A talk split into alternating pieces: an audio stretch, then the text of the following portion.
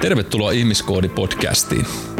Minun nimeni on Mikko Paunonen ja kanssani podcastia tuottaa Antti Peltsi-Peltola. Tämän podcastin tarkoitus on tuoda kuulia tietoa sinulle hyvinvoinnista avoimella ja rennolla otteella. Joten istu alas, relaa ja nauti korvaasi kaatamastamme audiohunajasta. Tervetuloa tota, Ihmiskoodi-podcastin pariin jälleen kerran ja, ja tuota, oikein mukavaa aurinkoista tai pilvistä tai sateesta päivää, mikä se nyt sitten sattuukaan julkaisupäivänä meillä olemaan, mutta tuota, kiva kun taas linjoilla ja, ja meillähän homma jatkuu tässä Antti Andy Ropon kanssa, mitä tuossa edellisessä jaksossa vähän jo puhuttiinkin tästä meidän ihmiskehon ihmeellisyydestä ja vammoista ja sun muusta, niin tänään sitten jatketaan tässä sukelluksessa eteenpäin ja, ja oikeastaan niin kuin omasta puolestani toivottelen teille oikein loistavaa päivää. Mites muut Antit? Kumpi aloittaa? Aloita sinä vain. An, Antti, Antti aloittaa. Oikein mukavaa kevätpäivää vietetään. Tänään vähän tikoireita ollut ilmassa, mutta, mutta ihan hyvin on pärjätty. Hyvin on pärjätty, kyllä. Toivottavasti ei, ei vaikuta lähetykseen tällä hetkellä. Mutta en, en usko. Pahimmat saadaan leikattua pois, eikö Joo, joo, kyllä. se pitää rönsyillä. Juuri näin. Me ollaan oltu aika kilttejä nyt viimeiset hetket. Mm. Mitähän tästä tulee tänään tapahtumaan? En tiedä. Viikonloppukin lähestyy, kun torstaina äänitetään. Että mm. kohta, se, kohta se karkaa se mopo lapasesta. Olihan tuossa vettä tuossa lasissa. o- oli, oli, oli, oli. no mä mietinkin, että se maistui niin hyvälle. pH-tasapainotettua vettä. Joo. Että kehon alkaliinisuus ja asidisuus pysyy tasapainossa, koska sehän heilahtelee niin No joo, mm, kyllä. hei. Tästä tota, joskus puhuttiinkin. Nyt kysytään alkaliini Antilta. Eli Andiltä tässä muutamia. Eli Alkis Antti. Alkis Antti, Niinkin. se, ei tuo, se tulee alkaliinista. Tämä niin, se on se taiteilija. Laita otsikoksi Alkis Antti. Ja Alkis tulee sitten, tai niin Kondis Antti, niin Kondis ei liity fyysiseen suorituskykyyn. Voi, jokainen voi sitten päätellä, tästä tulee se podcast-kuva, niin Antti on parhaimmillaan siinä. Oi, oi, no niin. Hei, mutta juu, no niin, eli tota, Andin kanssa puhutaan tässä nyt, ja Peltsikin tuolla sitten päivystää koko aika, että milloin joudutaan lähteä hälytilaan. Joo, sensuroi tarvittaessa. Kyllä, se oli jo edellisestä jaksosta niin tuota, syntynyt pieni tuota, tulehustila, mutta tuonne peukaloon ja etusormeen, mutta, mutta hei, tota, nyt jutellaan tosissaan tänään ihan asiaakin jopa.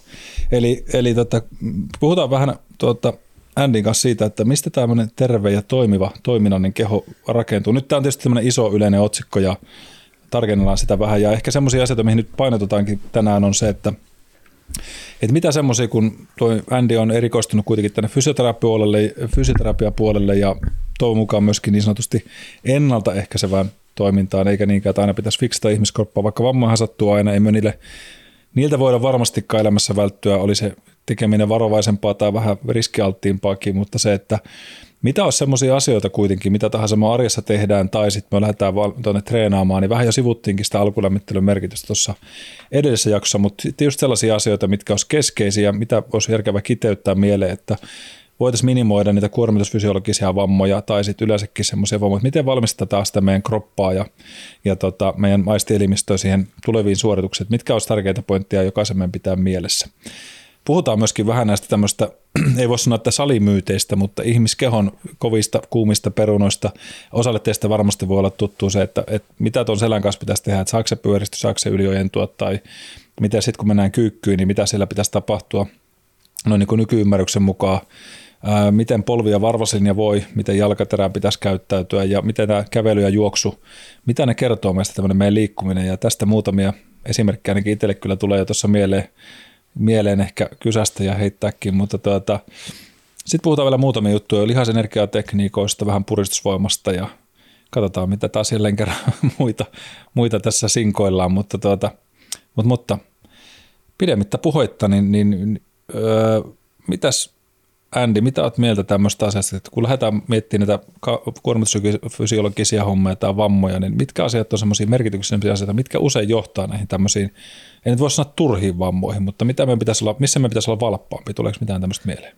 Me pitäisi ehkä ymmärtää se, että mitä niin kuin kudoksessa tapahtuu tai mikä se niin kuin kudoksen kuormituksen sietokyky on ylipäätään. Että jos mennään ihan siihen, että miten paljon jänne tarvii, tarvii ja miten paljon lihas tarvii ja miten paljon sitten taas luut tarvii niin kuin aikaa parantuakseen tai aikaa siihen, että ne ottaa sen kuormituksen vastaan. Ja, ja sitten niin ylipäätään, että kauan niistä kestää palautua. Eli niin kuin eri järjestelmät palautuu eri ajan ja tietty harjoittelu vaikuttaa eri tavalla eri kudokseen ja sitten taas tämä psyykkinen puoli, että niin kuin on ihan ok olla välillä väsynyt, että et niin kuin ymmärtää sen, että on asioita, mitkä vaikuttaa sieltä niin kuin salin ulkopuolella tai kaukalon ulkopuolella meihin ihmisenä ja näiden asioiden niin kuin tavallaan tiedostaminen ja tuominen siihen, että hetkinen, että tänään en ole ihan freesimmillään, niin ei välttämättä kannata, kannata tota, repiä nyt ihan niitä maksimeita tai joskus on sitten taas se paikka, kun on pakko vähän niin kuin puskea sen läpi, mutta jos se pelkästään vaan pusket, pusket, pusket, niin loppujen lopuksi tulos ei välttämättä ole ihan niin tehokas kuin se voisi olla semmoisella fiksummalla.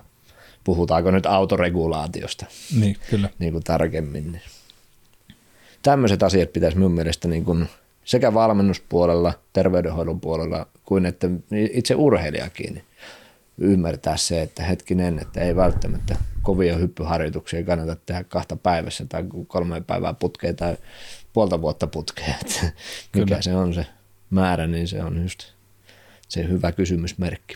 Mm. Niin sitten varmasti just se, että mitkä, mitkä ne olosuuden vaatimukset on, arjen vaatimukset on siihen, että mitä, mitä joutuu tai pitää täytyä pystyä tekemään mm. tavallaan vaikka omassa ammatissa väistämättä päivittäin.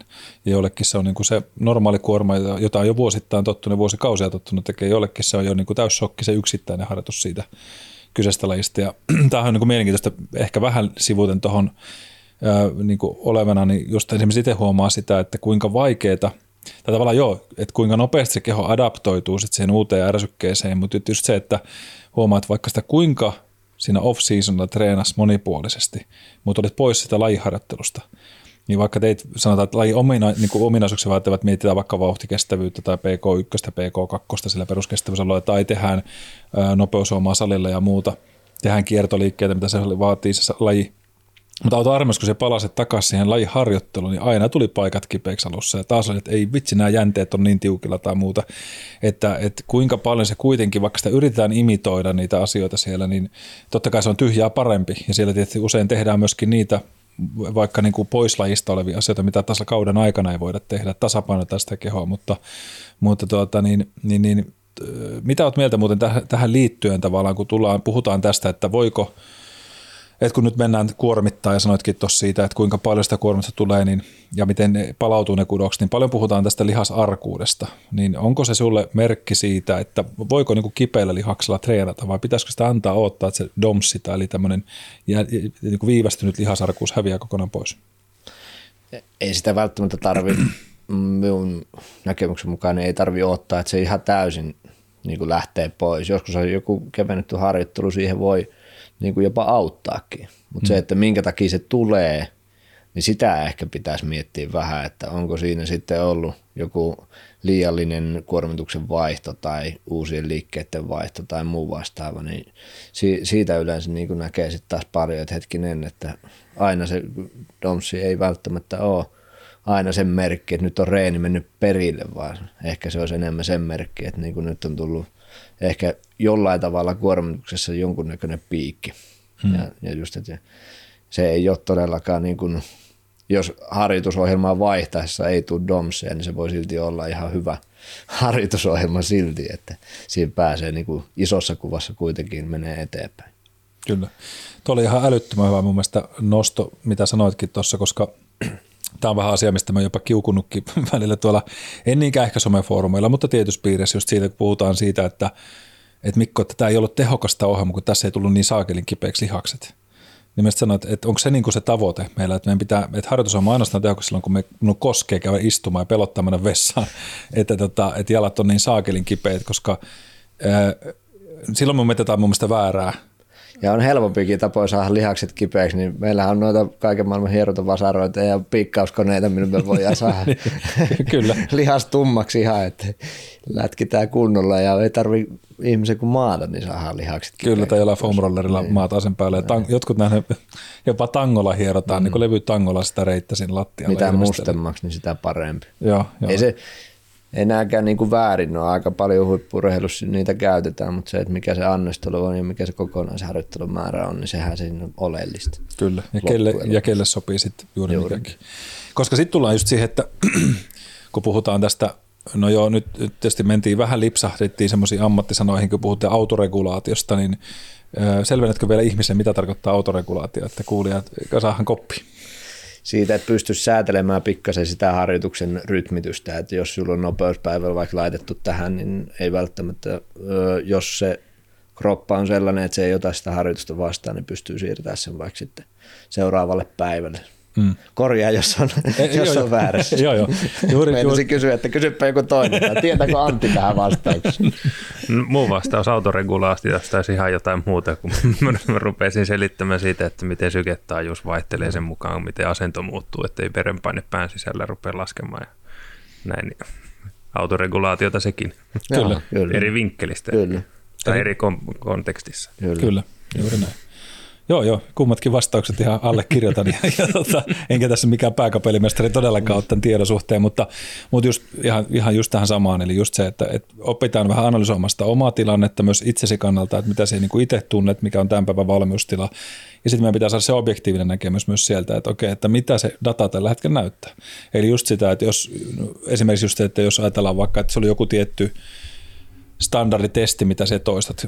Jollain triatonistilla saattaa olla vaikka joku viikon ensimmäinen harjoitelu, ne katsoo just sitä sykeväli, sykepalautumista vaikka vetojen välillä. Jos se näyttää, että se ei vaan niin kuin palaudu, se syke jää roikkumaan, niin sitten ehkä kannattaa antaa päivän palautumista lisää, että se harjoitus on oikeasti hyödyllinen, eikä lyödä päätä seinään. Tai salilla just se, että se rauta tuntuu vaan niin saakelin jähmeeltä, ei, ei niin kuin liiku mihinkään, niin onko se sitten enää hyödyllistä harjoitella vai pitäisikö olla just nimenomaan osata ymmärtää itseensä, että okei, onko tullut liikaa lepoa, onko ne nukkunut hyvin, onko mun niin syöminen kohdallaan, koska se hormonivaihtelut vaikuttaa niin paljon ja naisilla vielä enemmän esimerkiksi tietyt vaiheet kuukautiskierrossa voi vaikuttaa asioihin. Että annetaan sitä niin kuin pelivaraa, ei olla niin ehdottomia niille asioille. Minusta oli hyvä, miten, miten kuvasittekin kummat. Tietysti autorikolla tietysti taas lääke, lääke, lääkemaailmassa on vähän eri asia tai tuolla terveydenhuollon maailmassa vielä noilla puolella, mutta, mutta, tota, mutta tavallaan myös kertoo sitä meidän kehon hienomekaanista toiminnasta, kuinka tärkeä, niin kuin, kuinka pienissä muutoksissa tapahtuu, mitä siellä tapahtuu meillä paljon niin kuin pintaa syvemmälle ja opittaisiin kuuntelemaan. Niin mun mielestä toi on ehkä just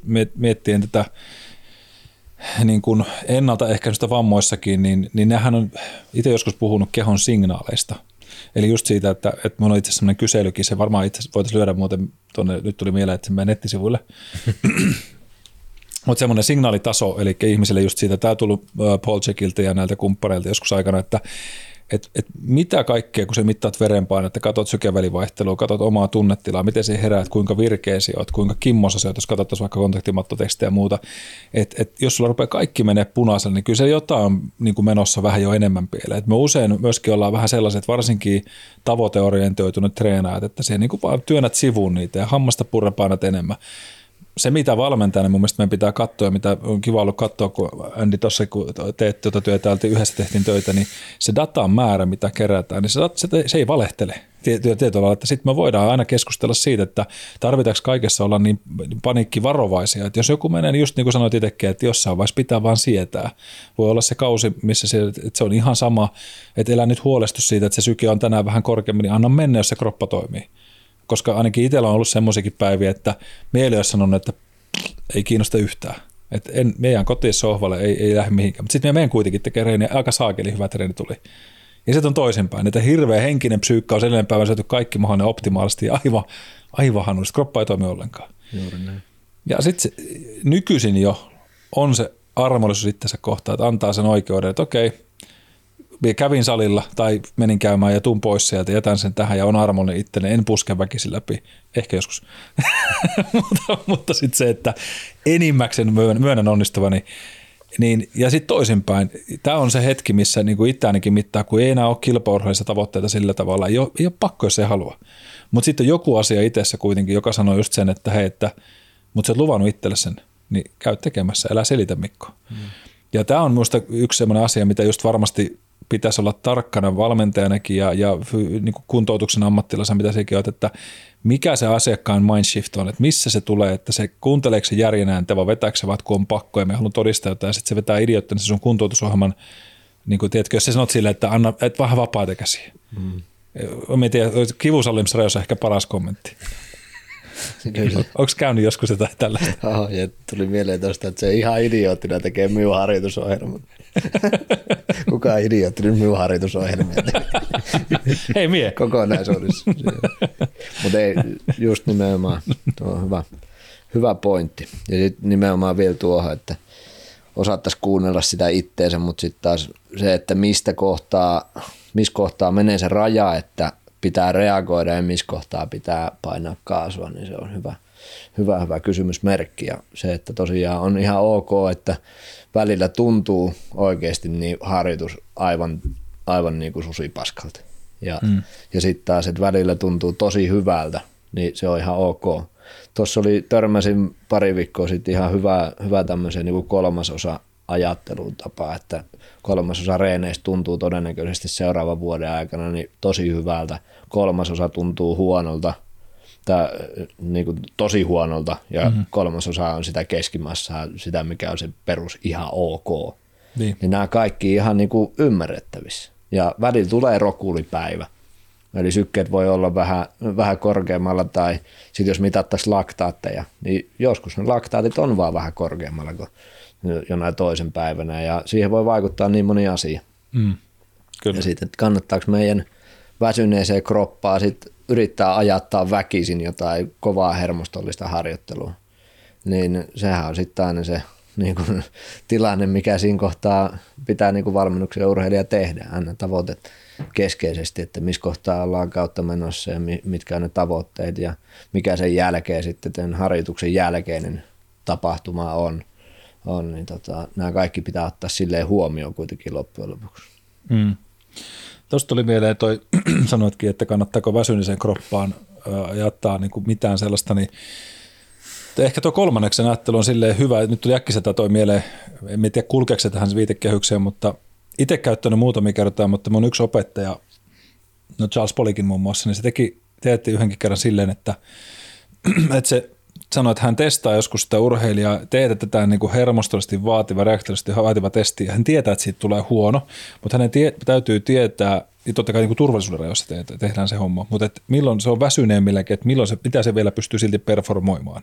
Että jos me aina haetaan sille urheilijalle se paras optimaalinen lepo ja ympäristö, ja nyt me haetaan se paras harjoitushetki, niin kun on olemassa tilanteet, jossa se ei ole parhaimmilla, silti sen pitää pystyä vielä suorittaa kovaa ja hallitusti.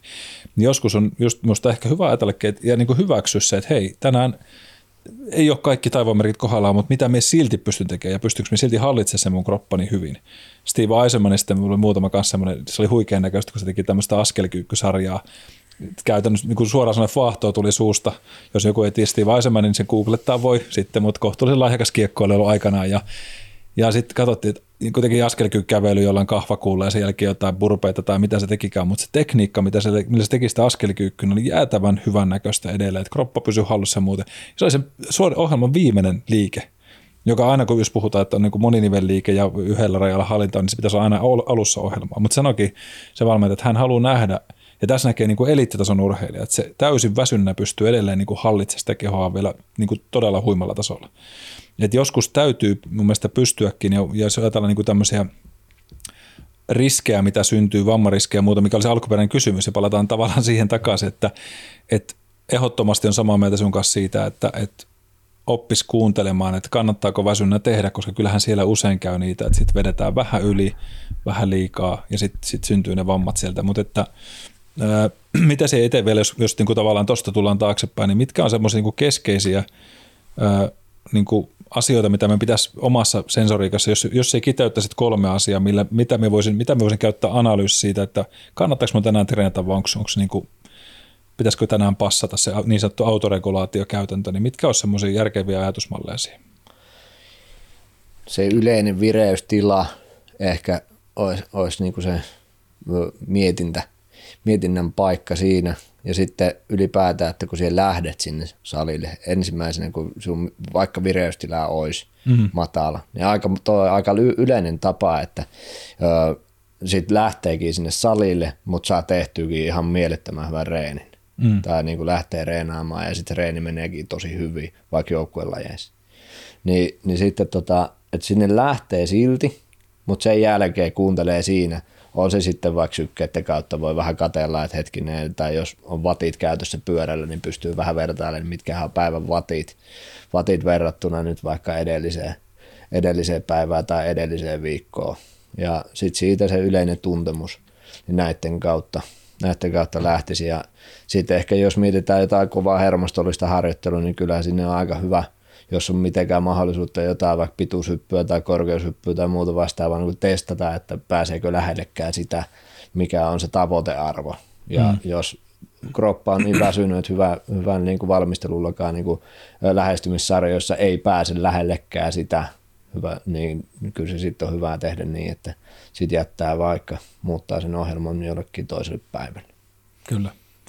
Oikein, oikein hyvältä kuulostavia juttuja. Ja, ja joillekin tässä ajatellaan, että vaikka miten se koetes ajatellaan, että ei välttämättä ole tämmöinen plyometrinen ponnistava räjähtävä juttu, niin esimerkiksi joku tasapainotesti tehdä itselle, että, että onko jos silmät kiinni seisoo että jos tänään on aivan niin kuin hutelikkopäivä, tuntuu, että ei saa millään tavasta kroppaa, se, sen aistit on aika heikoon, niin sekin voi olla yksi mittari siinä, että meidän ominaisuudet ei ole tai joskus sanonut joillekin, kun sanoin, että miten Mikko, tänään tuntuu, että se bulgaarinen kyykky, eli tämmöinen yhdellä jalalla tehty kyykky toinen jalkapenkillä tai, tai muuta, että ei, ei vitsi, kun ei pysy yhtään pystyssä, että tuntuu niin horjakalta.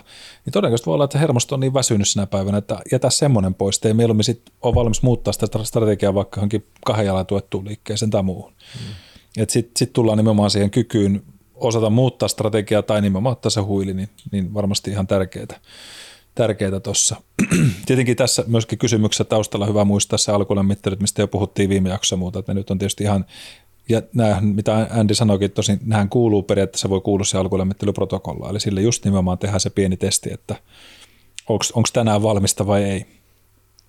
No hei, sitten jos mennään tästä, jos ajatellaan, että no, leikitään, että nyt ollaan sitten jo vähän niin kuin, keho on valmis siihen, mutta nyt semmoisia, mitä kuulee paljon – tai itselle tullut vastaan näitä, näitä saliväittämiä tai liikeväittämiä paljon tästä hommissa, että, että, että no ehkä siihen viimeksi puhuttiin sitä venyttelystä, ei siitä ehkä sen enempää tässä vaiheessa, mutta, mutta otetaan tässä vähän raajoja käyttöön, eli just sitä, että mitkä nämä meidän näkemykset tällä hetkellä on, kun no otetaan se kuuluisi liike salilla kyykky, niin, niin tota, jos me kysyn viimeiset yläkulma vai länget, niin tota, miten syväkyykky vai puolikyykky? Kyllä se syväkyykky olla pitää ja sitten taas, niin kuin, että mitä se puolikyykyllä haetaan, niin se sitten taas on toinen asia. Että se on aina se tavoitespesifisyys ja mikä on kontaktiaika ja mikä, mitä sillä halutaan, niin se on, se on kaikkien ihmisten pitäisi kyllä kuitenkin kyykkyä päässä ja siellä pitäisi päivittäin jonkun verran aikaa ollakin. Ei se välttämättä painoja tarvi, mutta sinne pitäisi ylipäätään päästä. Mm. Tässä ollaan jo 20 minuuttia reilut oltu syväkyykyssä tämän haastelun aikana. Näin. Yhtään ei vielä puutu. Siinä sä vaan yhdellä jalalla. Joo, vähän kateellinen tuosta yhden jalan syväkyykyssä. Ukkovarpaan varassa. Joo. Juuri näin, että just nämä että syväkyykky, semmoinen perusmäärä meille, että kyllä sinne pitäisi, jos nyt tietenkin pois lukea, että jos se nyt on jotain semmoisia vammoja, mitkä estää sen tietenkin, niin sitten voi mennä yhdellä jalalla, jos toinen jalka on kipeä, kipeä mutta tota, mitä sitten kyykyn aikana, niin, niin kun tätä selkäkeskustelua käydään tästä lantion liikettä, puhutaan tästä patwinkistä, niin tota, saako tämmöistä lantion alle menemistä, selän pyöristymistä tapahtua kyykyssä tai alaselän pyöristymistä? Vai pitäisikö se notko nyt siellä säilyä koko matkaa alasasti? Tämä on tämä klassinen, pidä selkä suorana, niin. suorana kuin kyykkäät ja sitten se selkä menee yli ojennukseen ja sitten sit ollaankin ihmeissään. Mutta se niin kuin lähinnä se, että pitäisi ymmärtää se, että siellä pitää kuitenkin sitä, sitä pyöreyttä niin kuin ihan tulla, että se ylipäätään pääset sinne kyykkyyn. Mm. Ei, se, se ei ole vaarallista. Mutta sitten se, että halutaanko me kuormittaa sitä todella paljon yhtäkkiä ja liian nopeasti, niin tota, se on sitten taas tämä kuormitushallin, siis kuormituksellinen aspekti siihen. Mutta se, että niin kun, ei me voida sanoa, että jotain liikettä ei saa tehdä. Hmm. Ja, ja, tai että se tehdään niin kuin jollain tavalla, että se on ihan katastrofi, jos se menee nyt, vaikka se Batwing tulee sieltä. Mutta se, että sitten niin kuin, kyllähän se, jos siellä on nähtävissä ihan selvää tällaista ää, niin kuin hallinnan puutetta ja se keskivartalo vuotaa sieltä tai rintakehä tippuu, lantio päältä niin kuin luiskahtaa taakse tai muuta, niin sitten ollaan, niin kuin, sit totta kai siihen pitää reagoida. Hmm. Mutta se, että niin kuin liian usein ehkä kuulee se, että se selkä pitäisi olla jotenkin niin liimattuna johonkin tiettyyn asentoon ja se, että se olisi, se olisi niin olevina joku staattinen tila. Et mieluummin voisi ajatella ehkä sen niin kuin neutraalina liikelaajuutena, että sinne pitää tulla liikettä tietyllä liikelaajuudella niin kuin, ja tietyn määrän, jos puhutaan ihan Lannenrangan lordosista ja siitä, että se vähän sieltä saa suoristua. Mutta se, että meneekö se ihan täysin täysin täysin fleksio siellä kyykyn aikana ja mikä on liikaa ja mikä liian vähän, niin ne on aina kaikki vähän tapauskohtaisia ja rakenteellisia juttuja.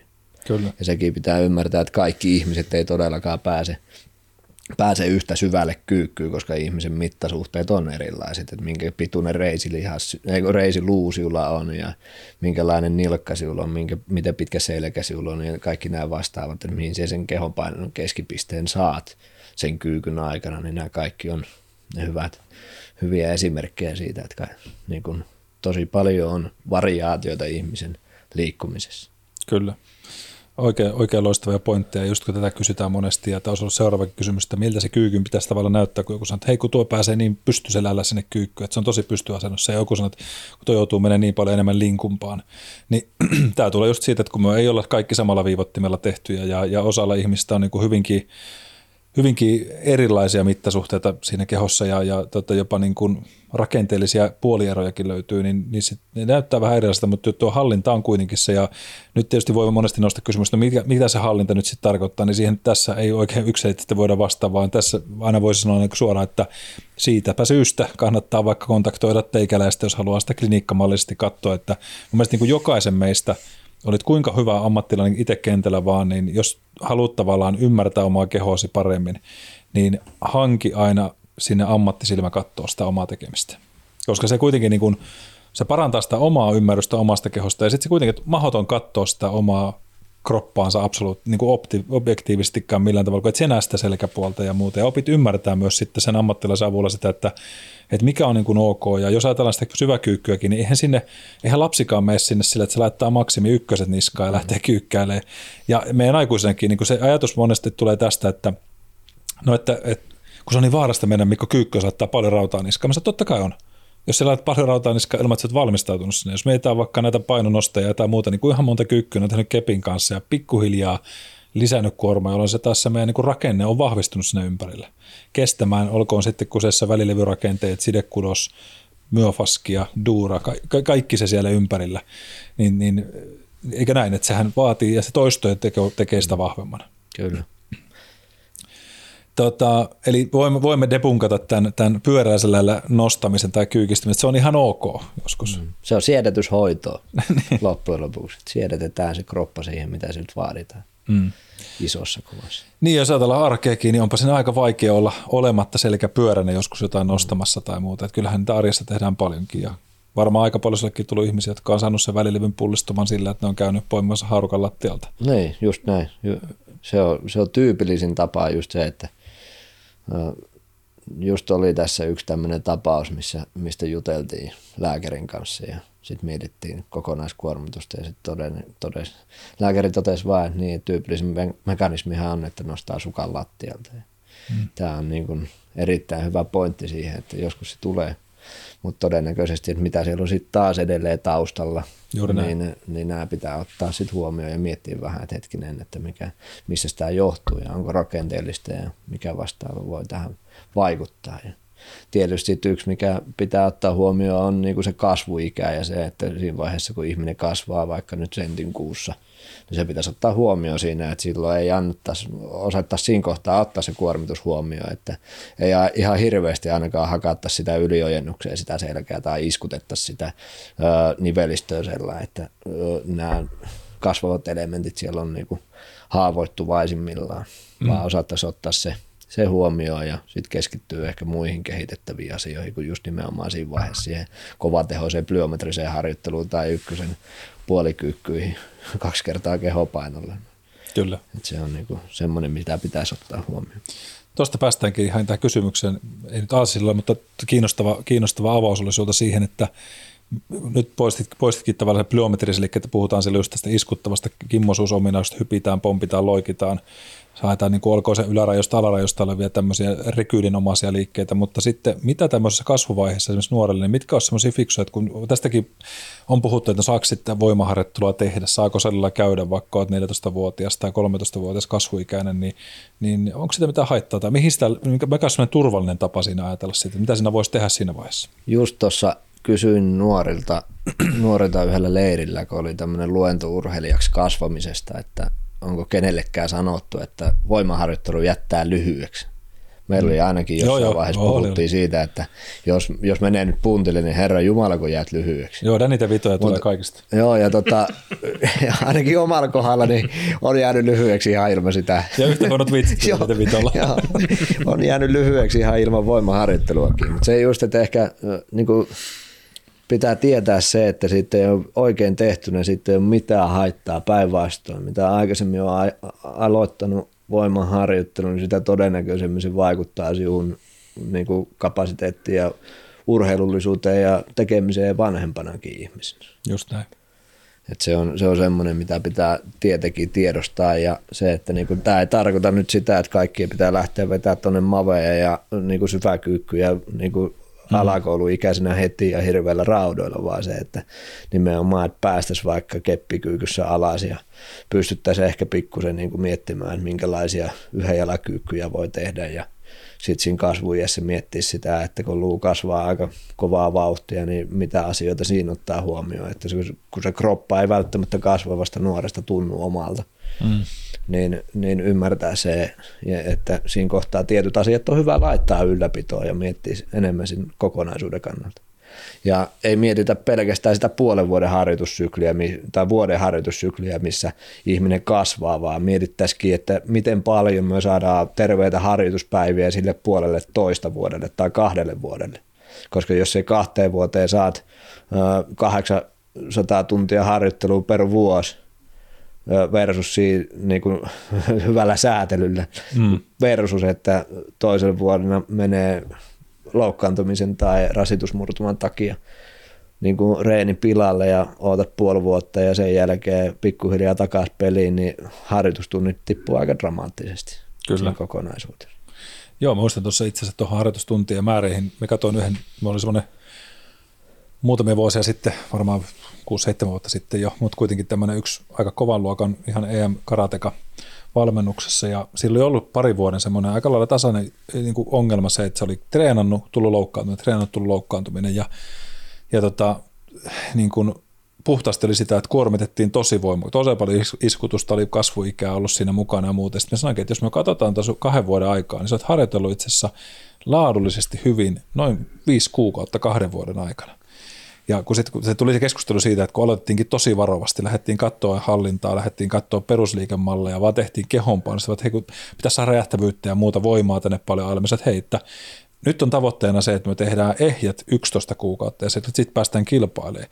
Ja se saat sillä niin, kuin niin paljon enemmän progressiota aikaa kuin tuolla viimeisellä kahdella vuodella, kun me pysytään ehjänä ja me pystytään harjoittelemaan, koska se on käytännössä aina loukkaantuminen, kuntouttaminen, vähän päästy vauhti, liian nopea kuormitusnosto, taas joku paikka uudelleen rikki. Sitten on saanut niitä ehjiä treeniä, joissa se päästä potentoimaan sitä kuntoa niin missään vaiheessa. Ja lopputulos oli EM-mitalit ja, ja ehjä koko vuosi. Okei, oli pieniä kremppoja, mutta ei mitään sellaista, mikä olisi estänyt harjoittelemista, vaan aina voitiin harjoitella kuitenkin koko ajan, mutta se, se on tosi vaikeaa välillä se semmoinen niin kuin maltti, mitä tuossa sanoitkin, että minusta on hyvä miettiä just se pitkä periodi. Että minullakin tytöllä toissa vuonna, niin, niin, niin no, ei, no joo, toissa vuonna nyt hyvä sanoa, niin kävi just silleen, että salibändikausi oli pakko lopettaa kesken, kun tuli polveen rasituskipuja ja muuta, mutta kasvu oli ihan älyttömän kova vauhti. Ja sitten kun lattia on kova materiaali, siellä tuli paljon käännöstä, iskua. Me tehtiin sillä tavalla, että keskeytettiin kausi siinä vaiheessa ja lähtiin tekemään ihan vain punttia. Se mentiin tekemään kuntosaliharjoittelua ja hankittiin sitä hyvää liikehallintaa ja voimaa sinne, niin siitä pari kuukautta niin polvet oli ihan loistavassa kunnossa ja sitten päästä takaisin niin kuin huoletta. Ei ole polvet ollut sen koomita kipeänä, mutta saliharjoittelu on jatkunut siinä samassa. Ja, ja niin kuin, just niitä tavallaan tekniikka, taktiikka, muutoksia olisi pakko tehdä tuossa. Ja just toi hyvä pointti tämä, että kun muistan itsekin, meitäkin peloteltiin, että jos kuulee meitä rautoihin, niin sitten lyhennet painot kasaan ja oot sitten semmoinen tuota, 150 senttinen voimaurheilija siellä tota, sitten kun olet käynyt salilla pyörähtää, niin onneksi Onneksi näihin, näihin on päästy niin kuin järkevästi ihan tutkimusperusteisesti jo kiinni. Mainitsit tuosta se selän ojentumisesta ja sitä, siitä, että ei olisi hyvä ojennella sitä selkää sit, kun lähdetään kasvamaan ja siellä kun ne kudokset muuttuu ja selkärangan mallit muuttuu, mutta jos ajatellaan sitä selän ojentumista, tässäkin oli jossain vaiheessa, että selkää vaikka sellainen penkeissä tai muussa, niin se olisi vaarallista sitä yliojentumista tehdä sinne selälle, niin onko tätä tullut vastaan, että saako niskaa taivuttaa tuonne ojennukseen tai saako selkää ojentaa kaarelle? Taas mennään siihen, että suojellaanko me liikaa vai annetaanko me vaan tehdä mm. tehdä se, mutta just nimenomaan se painojen kanssa tämmöinen ajatus siitä, että se sun selkä on suorana, mutta se onkin yliojentuneena, niin sehän on se niin tämmöinen vaarallinen, mikä mm. aiheuttaa sitten vähän liian kovia puristusvoimia tuonne alaselän rakenteelle. Niin semmoinen painojen kanssa nimenomaan tämä yliojentaminen, niin siitä tykkään sanoa, että siitä pitäisi niin pyrkiä eroon mm. ja sitä pitäisi pystyä niin silleen välttämään. Mutta sitten taas kun mennään niin kuin ojentamiseen ja mennään tämmöisiin niin kuin, ö, pitkiin liikemalleihin, vaikka joku tosi pitkä askelkyykky, mistä kurotetaan pitkälle, tai sulkapallossa haetaan palloa eli kurotetaan, niin todennäköisesti selkä menee siinä ajoittain niin notkolle. Tai sitten joku selkälihasten niin kuin ihan eriyttävä reenaaminen tai muu vastaava, vastaava niin tota, jos halutaan aktivoida selkälihasta ja muuta, niin tota, se on ehkä semmoinen, missä sitä ei voi sitten myöskään välttää. Mm. Tämän, tämän, niin kuin, että se on pakko tulla sieltä se niin kuin yliojennus tietyllä tasolla. Mutta se, että aina kun tulee selkäkipuinen potilas vastaan, niin sille tote, todellakin testataan niin kuin ojennus taaksepäin, yliojennus seisomaan asennossa. Mutta valitettavaa on se, että harjoittelussa liian usein niin kuin törmää siihen, että kun aloitetaan se harjoittelu, niin tehdään vajailla liikeradoilla ja huonoilla tekniikoilla sellainen, että se selkä on ihan hyppyrimäillä ja selkänotkolla ja sitten siellä on, ei ole oikein niin kuin takalisto töissä, vaan sitten dipataan ihan sinne, niin kuin, tehdään tämmöinen mäkihyppääjäkyykky ja Kyllä. hirveä määrä painoa niskassa, kun voisi vähän jättää painoja pois ja miettiä enemmänkin sitä tekniikkaa ennen sitä kaikkea. Mm. Se on niin kuin se kokonaisuus, mikä sitten, mitä sitten aina itse korjailee ja mitä sitten itselle tulee niin kuin tosi paljon vastaan. Mutta pitää se ymmärtää, että jos ei se kyykkyssä ole isot painot, se on testosteronin vähyyttä suoraan tippuu heti se henkinen, näin. henkinen stud factor Ego, alaspäin. Se on just näin. Tulos tai ulos. Ego lifting. Kyllä.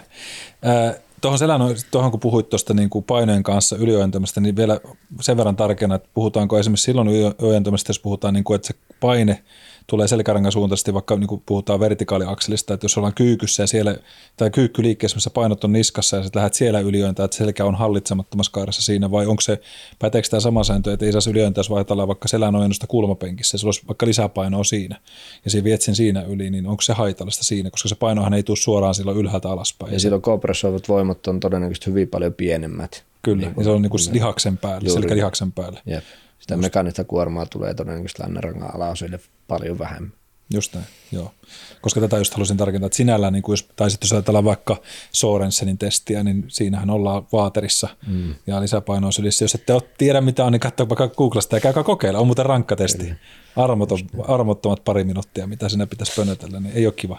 Mutta tota, ja monia muita, mutta, mutta just, ja nyt kun tätä verbaaliakrobatia tässä harrastetaan, niin varmasti niin kuin on vähän hankala kuulijalle tavoittaa, mitä tässä tarkoitetaan, mutta nyt vielä kertauksena tavallaan, että jos, mitä Andy tuossa tarkoitti, että jos ajatellaan kyykkyä, ja se on tanko hartioilla, ja siellä lähdet siellä kyykkäämään, ja sitten haetaan sitä hirveätä kenotusta sinne alaselkään, semmoinen pyrstöpitkälle kyykkääminen, niin siinä on nyt just se nimenomaan se, mitä ei haluttaisi nähdä, eli silloin selkäranka ei oikein, tai lihakset ei pysty kontrolloimaan sitä selkärangan asentoa niinkään hyvin, eikö näin? Mm.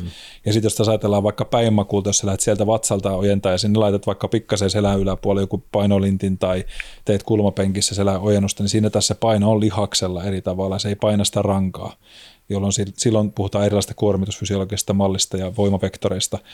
Ja tämä on nyt se syy myöskin, minkä takia me sanoin äsken tuossa, että minkä takia se ammattilainen on hyvä palkata mukaan siihen välillä, antaa niitä vinkkejä näkemystä, koska esimerkiksi Andin osaaminen, niin, niin kyllä sieltä tulee niin paljon sitä dataa, että se opit ymmärtää omaa kehokin ihan toisella tavalla siinä vaiheessa. Että me on itse opetellut aikanaan erään valmentajan opissa just sen pyrstökyykyn ja sillä hajotin selkäni aika räväkästä ja se oli yksi osa syy siihen, että se hallitsematon pyöristyminen tapahtui, mistä sanoit tuossa aikaisemmin, että se hallitse, liikkeen hallinta on aika avainasemassa opettaa, että se lantio saa mennä sinne alle ja sen kuuluu mennä sinne alle, niin kuin biomekaanisesti ja rakenteellisesti se on aika mahdotonta. Osa pääsee, mutta ne on niin kuin promille väestöstä ilman, että se pyöristys. Mutta se, että, että opitaan ymmärtää sitä meidän kehoa, se olisi minusta niin kuin se niin kuin vähän tämän ihmiskoodin podcastinkin ajatus, että, että opitaan ymmärtää mieltä, opitaan ymmärtää kehoa ja mitä tykkään ainakin, mitä tuossa sekin sanoit, että ei ole mustavalkoisia asioita. Se on, ne on harvassa niitä asioita, mitkä on niin mustavalkoista. Että sali, salille voi mennä, se ei tee lyhyt kasvuseksi sillä,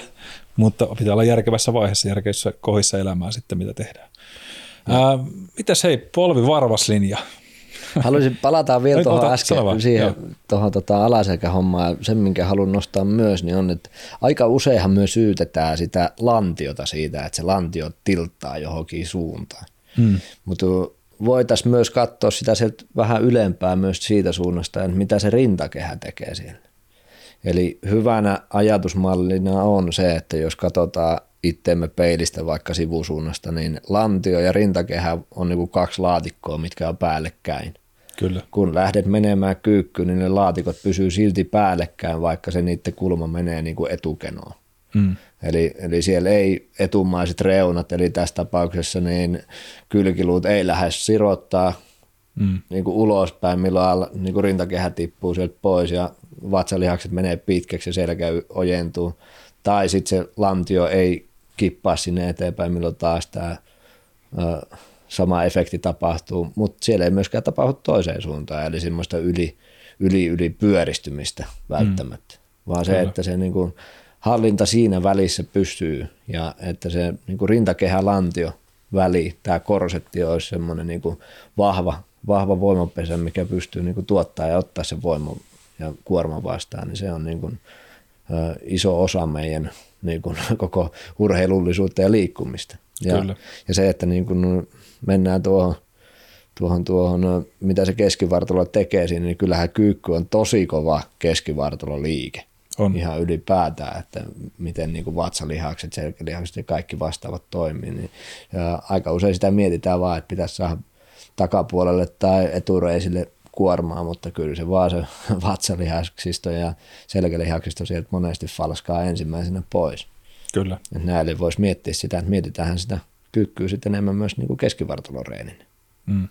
Todella hyvä, hyvä pointti tuossa. Kiitos, kiitos kun nostit tuon esille, koska minusta tuo laatikko esimerkki on ihan valtava hyvä ja ja just se, että miten paljon esimerkiksi suorilla vatsalihaksilla ja vinolla vatsalihaksilla on merkitystä, että se ei pääse, niitä kylkikaaret ei pääse nousemaan sieltä ilmaan, vaan ne pystytään tavallaan imemään paketti tiukaksi. Ja, ja sitten mitä tuolla selällä kannattaa muistaa, niin nyt kun puhutaan sellaista, niin Andykin tarkoittaa sitä myös yläselän kannalta, eli mitä sieltä hartiasosta löytyy, koska vahva selkä kokonossa pitää olla, että sulla on todella vahva se yläselkä pitää se tanko siellä ja se koko jännite tuolla selänkin puolella tiukkana, että kyllä se, kyllä se on koko vartaloliike parhaimmillaan on, on toi tota, ja, ja, ja rintalihakset hallitsee sitä kylkikaarirakennetta tai niin kylkirakennetta ja muuta, että, että toi, on, toi on hyvä pitää mielessä. Ja niin kuin tuossa sanottiinkin, että vaikka se keho kallistuu eteenpäin, niin se paketti, jos me katsottaisiin taas käännettäisiin se pystyy se kaveri takaisin, se ei ole muuttunut mihinkään se kylkikaari, mutta totta kai se kallistuu ylös, niin kuin ylävartalo kallistuu, mutta se ei kippaa se on, se on nyt ehkä sitä mielikuvaa tuossa pitää niin kuin möyhiä mielessä, mutta tota, ehkä tuo Andy laittaa meille semmoisen öljytyn kehon,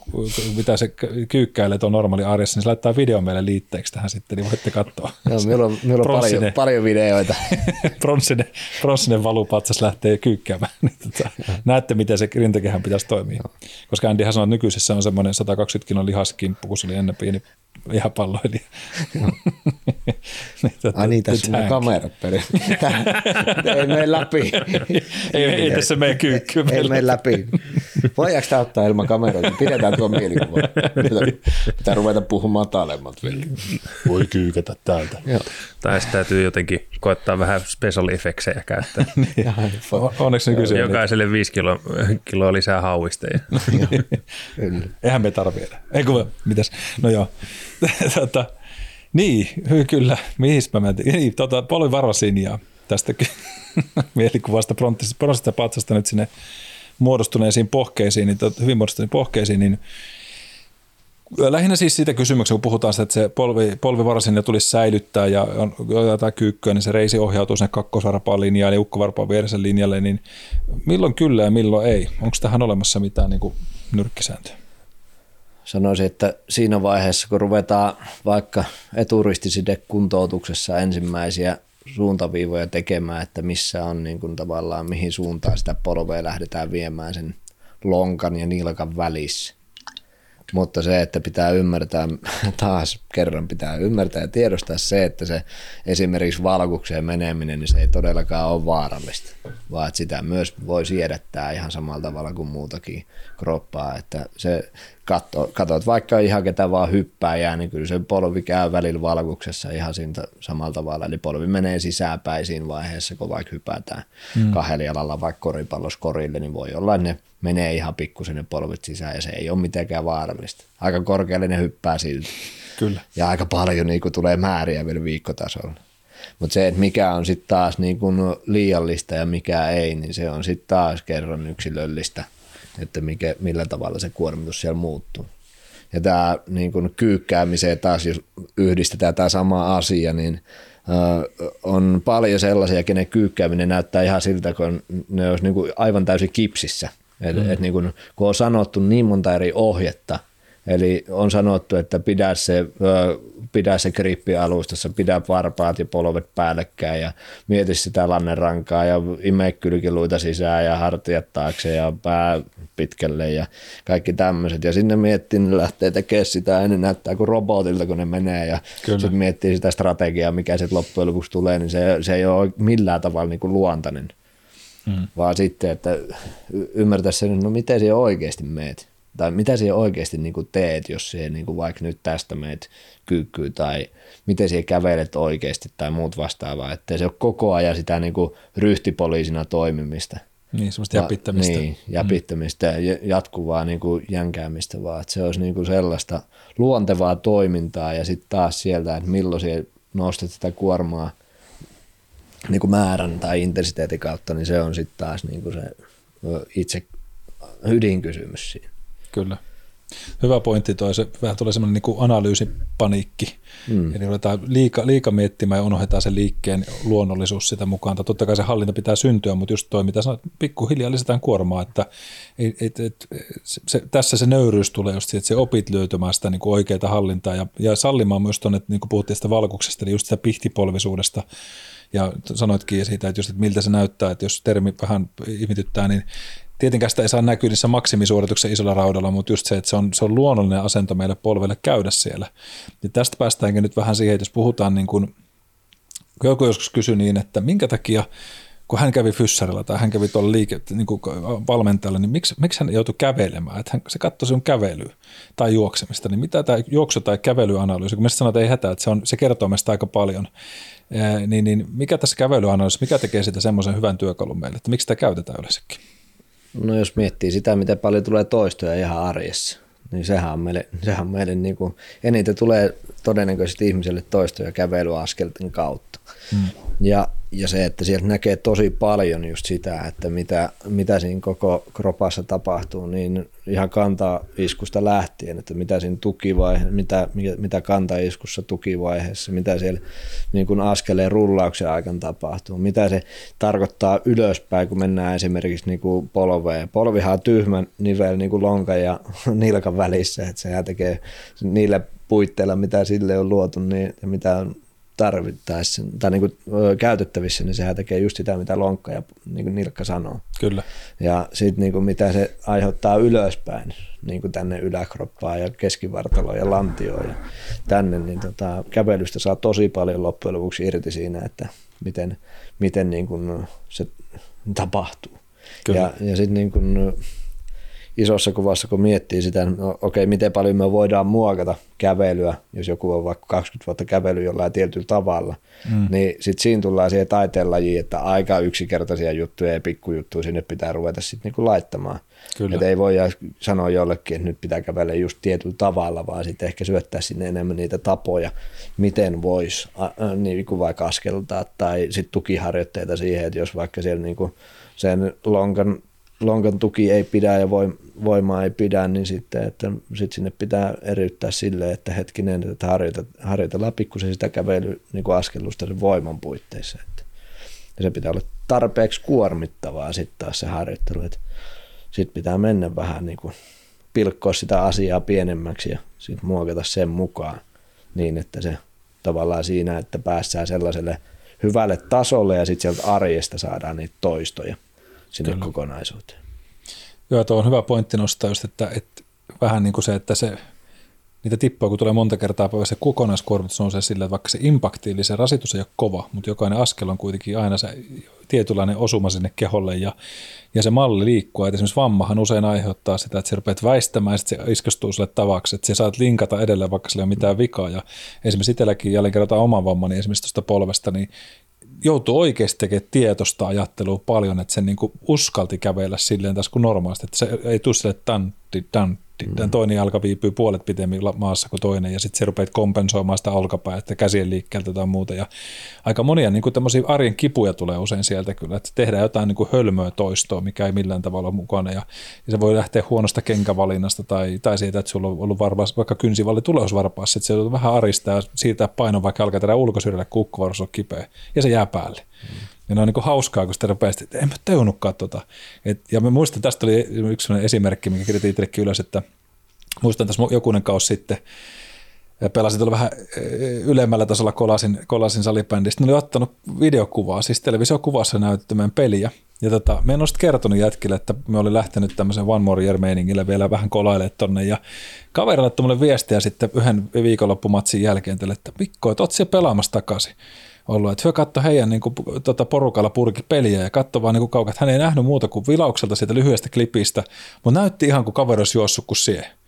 Ja se, se, toki mun hiusmalli paljasti varmaan osansa, kun valot kiilti tästä kaljusta, mutta, mutta sanoi, että kyllä susta tunnisti, että hän on pelannut entinen seurakaveri. Siis sanoi, että, että ja sitten me itsekin hoksit, että kyllä muuten ihmistä tunnistaa paljon kaukaa, joku rupeat katsoa, että okei, toi, toi muuten todennäköisesti on muuten tämä ja tämä tyyppi.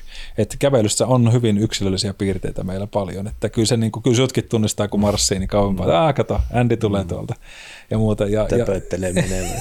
niin, töpöttelee, kun niin, niin paljon lihasmassa, että ei mahdu. ei ole niin lyhyttä askelta. ja sitten jos siihen kun pelasin, niin ei ollut muita spartalaisia salibändiliikessä, ketkä näytti. Ja se pelasin, oli, pelasit ilman paitaa. Onko niin, totta kai, totta kai, laittoi tussilla selkeä numero. Kyllä. Koulussa on aina paita ja nahka, niin myötin se aina se nahka. joo, mutta totta kai joo, kyllä kaveri sanoi että kyllä se erottu kentältä vähän sillä, että se oli ihan vähän eri niin kuin rakenteellinen kaveri, kun oli tietysti niistä nuoruus, nuoruusajasta vähän yläkroppaan tullut lihasta enemmän. Oliko sinulla puukuulat ikinä kaulassa? Mitkä? Puukuulat. Ei Eikö ollut, ollut, ei ollut. Siis oli, oli, mutta se oli siihen aikaan, kun myöskin käytti niitä hiuspantoja, mitä kato, kun ei mulla hiukset kasvanut, niin, Ai, niin, niin ei niin. voinut laittaa sitäkään. Ja niin menee silleen käsi kädessä, että pitää olla joko, ei ollenkaan tai molemmat. Olisi kompensoinut sitten vielä isommilla puukuulilla. Joo, Järkyttävät. Mitä jos olisi ollut sitten se paita semmoisesta taksimiehen, semmoisesta selkänojasta, mikä on pelkkää puukuulaa. Eikö kelpaa, kun on selässä ryijy? Ai, ai, ai. Puuku, totta muuten, mutta nehän kiellettiin kaikki korut yhdessä vaiheessa Libanissa, ei, ei saa pitää. Ai jaa, sitten joo. siellä lopetit. sitten joo, sitten sanoin, että ei, mä en enää lupea, kun emme saa puukuulia laittaa mukaan. Oi hyvä. Joku tästä voisi vääntää sanaleikinkin, mutta en, en ole minä. Mielessä kävi kuitenkin jotain muuta. Mm. Totta. Hei, sitten muutama spesifi kysymys vielä tähän loppuun. Katsotaan tota, nopeat tämmöiset shootingit. Lihasenergiatekniikat. Mitä ne on ja mit, mitä hyötyä niistä? Tämä onkin hyvä, hyvä kysymys. Tota, manuaalisessa terapiassa käytetään tämmöisiä avusteisia venytys-, rentoutustekniikoita. Ja on vaikka minkä näköisiä väittämiä, mihin on törmännyt tuossa, että, niin kun, että mihin se vaikuttaa ja mukaan saataisiin niin nivelee liikettä jollain tavalla, esimerkiksi vaikka polvinivelee tai olkanivelee tai kyynärnivelee niin itse sinne niveltasolle – mutta sen jätän joidenkin muiden tuomittavaksi, että oikeasti tapahtuuko siellä itse nivelessä mitään vai olisiko se enemmän tämmöinen hermostollinen vaste sille, että jos nyt vaikka venytetään sinun takareita mm. ja rupeat siitä jännittää vastaan, niin, niin, koukistaa, niin koukistaa vastaan niin, että se tavallaan venytystä vasten siihen teetkin jännityksen. Ja mm. sitten sen jälkeen me lasken irti ja annetaan se venytys tulee, niin tapahtuu hetkellinen relaksaatio ja sen jälkeen pystytään viemään sitä ihan pikkusen pidemmälle tai pitämään se sama, mutta kevyemmällä tuntemuksella. Mm. Ja teorioita on vaikka mitä ja on erilaisia sanahirviöitä kuin resiprokaalisia inhibiitioita ja aktivointeja ja sitten on autogeenisia inhibiitioita ja postisometristä relaksaatiota ja mitä näitä siis erilaisia sanahirviöitä siitä löytyy, mutta itse ehkä miettisin sen niin kuin tälleen kansankielisesti järkevämmin niin, että kyseessä olisi ehkä enemmän tämmöistä siedätyshoitoa siihen, että siedetään olla enemmän siellä venytyksen tai niin kuin tietyillä nivelkulmilla ja sitten että annetaan niin kuin mahdollisuus siellä myös kevyesti tehdä jännitys niin kuin jotain tiettyä liikemallia vastaan. Et se nimenomaan se, että niin kuin todennäköisesti taustalla on, mitä on ymmärtänyt, niin enemmän hermostollista asiaa kuin mekaanista. Eli siellä ei todennäköisesti mikään nivelen rakenne muutu, mikään lihaksen lepopituus ei muutu, vaan että kyky sietää sitä venytystä kasvaa paremmin. Niin just. Ja sitten kun siihen lisätään vielä tämä, että pystytään siellä vähän vaikka jopa kipulialla liikelaajuudella tekemäänkin jännitys, niin se aiheuttaakin sitten sen, että hetkinen, että tämä onkin ihan ok jännittää mm. näillä lihaspituuksilla. Kyllä. Ja se taas voi mahdollistaa enemmän sitä suorituskykyä sinne äärialueelle ja suojata myöskin va- vammoilta, eikö näin? Mm, kyllä. Just näin. Sitten viimeisenä vielä, miksi puristusvoimaa mitataan? Mikä siinä on hyöty? Mitä siinä on arjessa hyötyä tai mitä urheilussa? Miksi puristusvoimalla voisi olla merkitystä? Nämä on nyt semmoisia no, pop-up-kysymyksiä. No jää, jääkiekossa puhutaan niin puristusvoimahan suoraan siihen, että niin kuin, miten paljon pystyt tavallaan tuottaa voimaa sit mailan kautta myös. Mm. Eli se, että kun puris, maila on se työkalu ja näin, niin siinä pystyy tekemään, tekemään paljon, mutta sitten taas kyllähän puristusvoima liittyy myös hyvin pitkälti tuohon olkapään, olka, niin kuin koko olkapään toimintaan myös yhteydessä, että saat, saat enemmän nostettua, saat enemmän työnnettyä, vedettyä ja sitten sitä kautta niin kuin koko se yläraajan toimintakyky on todennäköisesti terveempi kun sulla on puristusvoima hyvällä mallilla. Mm. Siellä vähän, miten, Lyhykäisyydessään miten virtapiirit kulkee käteen asti. Ja, Ja nythän meillä on esimerkiksi, taitaa olla kansainvälisellä tasolla niin kuin 16-vuotiaassa, niin puristusvoima pitää olla muistaakseni 56 kiloa, että olet niin kuin, oot niin kuin tavallaan ykköskorin miehiä. Niin just. Mitä luulet, kuinka moni tuohon pääsee? Vaikea sanoa, sanoisin ehkä joku 15 prosenttia, 10-15 pinnaa tällä hetkellä. Ei kovin hyvä. Mutta vielä se peliohjelmat säästyy, kun ei ole niin kova puristusvoima. Näin. Ei, hajo, ei hajoile noin pleikkarin näppäimet. Hei, lähdetään puristele puukuulia. Tämä olisi tässä hyvä lopetus. Mutta suuret kiitokset Andy taas jälleen kerran ajatuksista ja, ja tota, tosi mukava oli saada vieraaksi.